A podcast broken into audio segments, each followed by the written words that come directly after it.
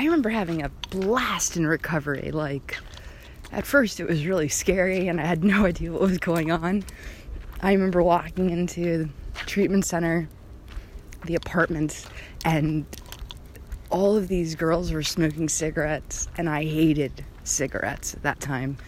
Well, today I'm not really a huge fan, but I ended up caving and smoking. But bottom line is that I came in from a psych ward, totally disheveled, and my hair was a mess. I felt very insecure. I was wearing clothes that didn't fit me well, and I walk into this apartment that was going to be my new apartment for this new life that I had no idea what was going to happen, what was going to what was going to take place. It wasn't like summer camp. It was so much bigger than that, so much weirder than that, and intense. And I had no control. And I remember thinking, fuck. But I hope they accept me, even though they're the ones smoking. and then I remember. I remember the car rides we would jump in the car all in halfway house together.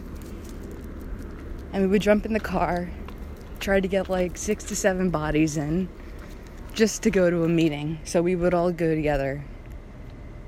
I remember being at a meeting and everybody, you know, sadly talking about others and just the excitement of seeing people and the memory of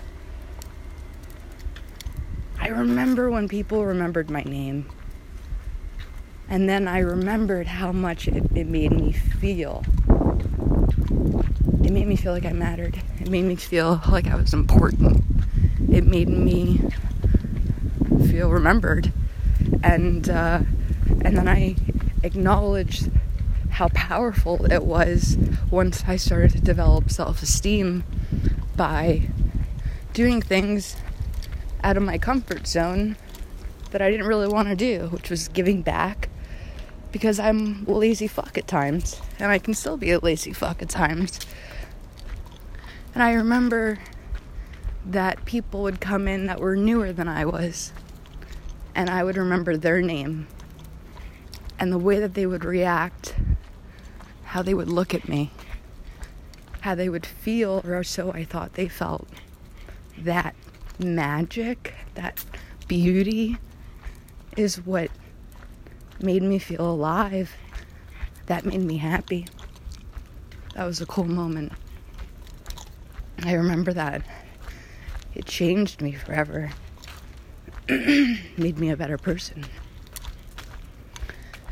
And then I remember doing some just stupid ass shit because we, since we couldn't do drugs, we acted like children, even though we were in our late 20s and 30s.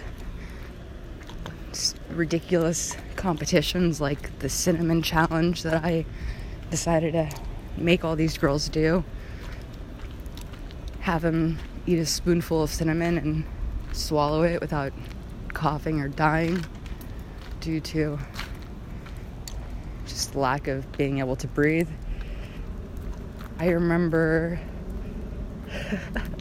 I remember in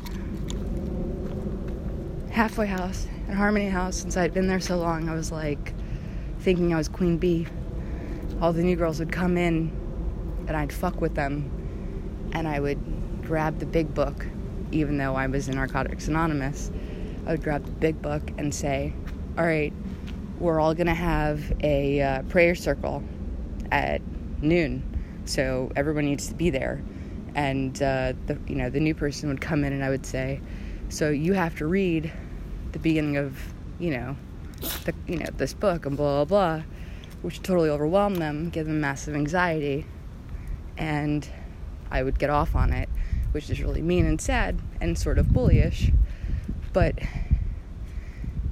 my friends and I had fun doing it, and the the end result was that yes, we did make that person feel momentarily uncomfortable, but accepted in the long run. I guess you could say with that game But now that I'm saying it out loud, it's pretty fucked up.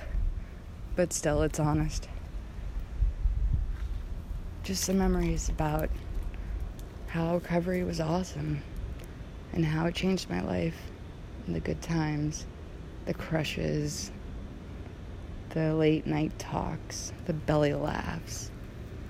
The fact that we can literally say anything that is so fucked up and unreal, and we are more likely to laugh at it than judge. That's what was fun to me in recovery. That part of being accepted. That was cool.